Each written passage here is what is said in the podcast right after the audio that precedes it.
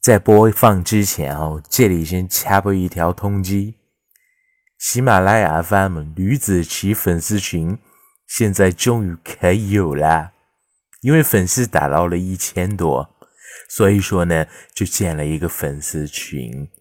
这个粉丝群的话，它群号是六五幺三二幺六幺零。再来一遍，六五幺三二。幺六幺零，我知道你们可能现在还没有打算拿手机出来，然后加，但是我希望你现在打开手机 QQ，然后添加好友里面输入六五幺三二幺六幺零六五幺三二幺六幺零，添加这个群，加入我们的粉丝群，天天和我见面。到底加不加？你不加算了，不加给你听呗。如果说你们记不住的话，可以看一下我的这个作品简介，还有我的签名，上面的话都包含 QQ 群。好了，开始，Go。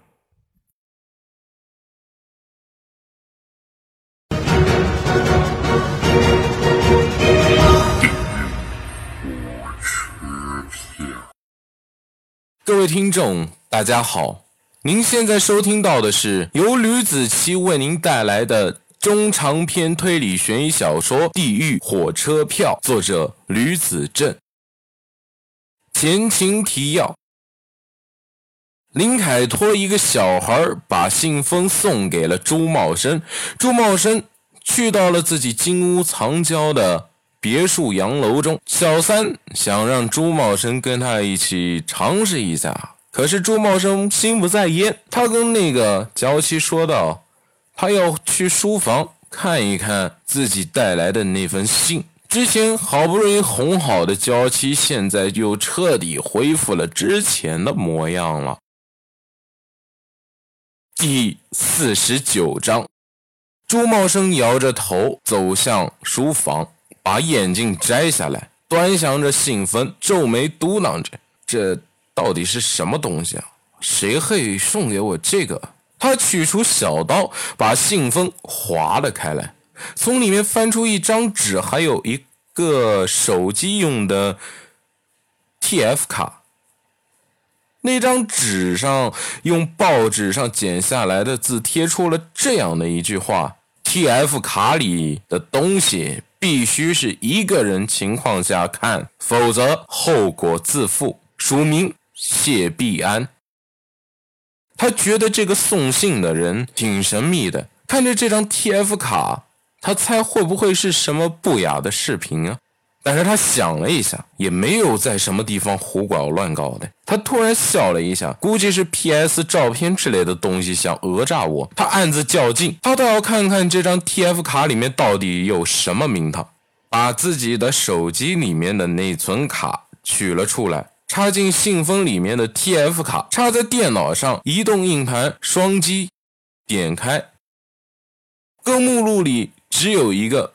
文件夹里面有一个视频，双击点开视频，跳出黑色屏幕，黑洞洞的。本来朱茂生以为会出现自己和小学生上床的照片，可是什么都没有，就是一块黑色的屏幕，看起来像是个深不见底的井口。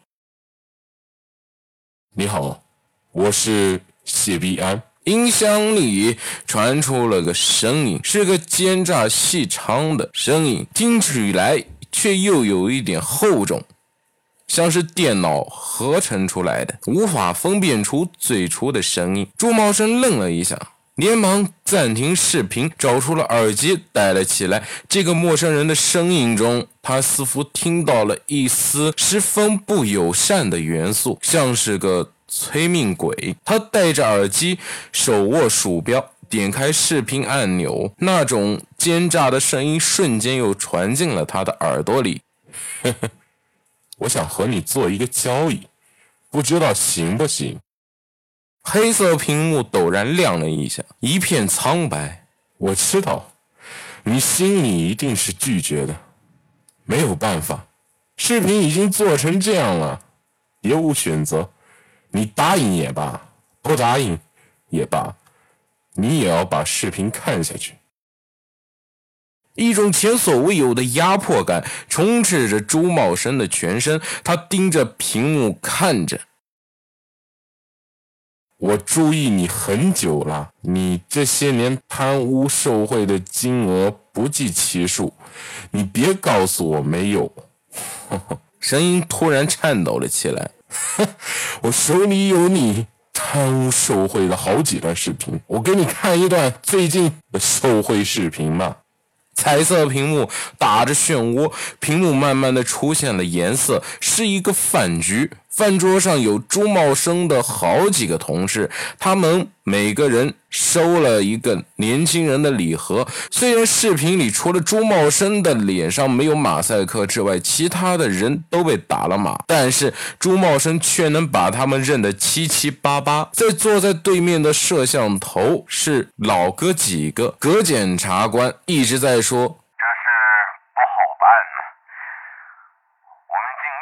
可是画面一跳，虽然是吃饱喝足了，老葛拍着拍胸脯说：“包在身上。”视频里瞬间又黑了起来。我的证据很多。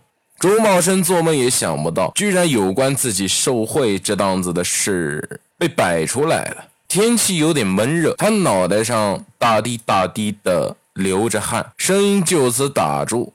但是进度条还有。一点点，似乎是给朱茂生一点思考的空间的。过了三十秒，那个声音又传了出来。他问：“你想好了吗？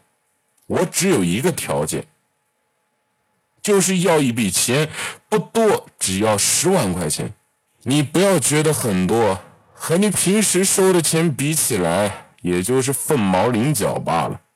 我不会给你银行卡的，我要。”你家的住址，这个周的周末我会上门去收钱呢。到时候我们好好聊聊，讨论一下具体的事宜。这个是我的号码，咱们到时候见。说话的声音就此停了下来，屏幕上出现了一串数字。朱茂生盯着屏幕，陷入了沉思。进度条还在走，突然耳机里传来了一句话：“别妄想不给我发短信。”如果你不发，我就会把视频发布到各大视频网站上，让你吃不了兜着走。至于报警吗？谢必安顿时停了下来，然后突然说道：“你不妨试一试。我想你明白，给钱私了比报警安全多了。”播放器窗口消失了。朱茂生呆呆地看着屏幕半天，一言不发，脸色铁青。他突然觉得气温降到了冰点，手脚都冻得哆嗦了起来。用“冻”这个字眼可能不恰当，应该用“吓”字形容。他想，一个人居然悄无声息地把摄像头装在了饭店里，这个人到底是多厉害呀？就这么神不知鬼不觉的，而且听视频里。的男人口气一定是跟着自己很久了，他的语气里有十足的把握，能让他在短时间里坐立不安。他嘴巴嘟囔着“谢必安”这几个字，也就在那一瞬间，苍白的脸陡然变成了铁青色。这个名字太诡异了，听起来也很耳熟。练着练着，他突然想到了人们。口口相传的一个厉鬼的名字——白无常、谢必安，这是个索命鬼。朱茂生拔出数据线，把内存卡拿出来，想烧了。一想起来，就感觉到十分的不妥。不就是十万块钱吗？咬咬牙。很快钱就会回来的。他把数据线又插了回去，打开视频，调出了最后面的一大串数字，记了下来。随后拔下了数据线，调换了内存卡后，把卡放在了信封里，又把信封放在了桌上。他拿出手机，把别墅区的地址写了下来，输入电话。陡然间觉得不妥，如果他看到我住别墅。那就麻烦了，多要我几十万甚至几百万该怎么办？他删掉了地址，想重新编辑，可是手指在距离虚拟键盘不到五毫米的地方停下来了。他现在可是个遗弃老婆另寻新欢的人。他和老婆势均力敌，本来想离婚的，可是老婆为了自己儿子一直忍受苟且生活。他已经仁至义尽了，不甘受自己的生活。另外，自己还得仰仗着老丈人这个大后台，在法院作威作福。朱茂生人际关系大的很，部分原因。都是亏了这个老丈人，他把手机放下来，不想让自己老婆担心自己，又把自己的别墅地址写上去。他看了看，又给删了，来回反复半个小时。他的美娇娘忍不住性子的敲门进来了，亲爱的，朱茂生没有理他，看着手机屏幕发呆，手里全是汗，把机壳弄得湿漉漉的。亲爱的，你怎么了？圆圆走过来，搂住朱茂生的脖子，发短信了。朱茂生一愣，用手拽开了圆圆细软的胳膊，把信封放进抽屉里，转头对他说：“没事，我是有点累了，我先回去睡了。”他拖着虚脱的身子回到了卧室，躺在床上，头皮贴着枕头就睡着了。好了，这就是我为您带来的《地狱火车票》第四十九章的内容。感谢大家的收听，我们下期再见，拜拜。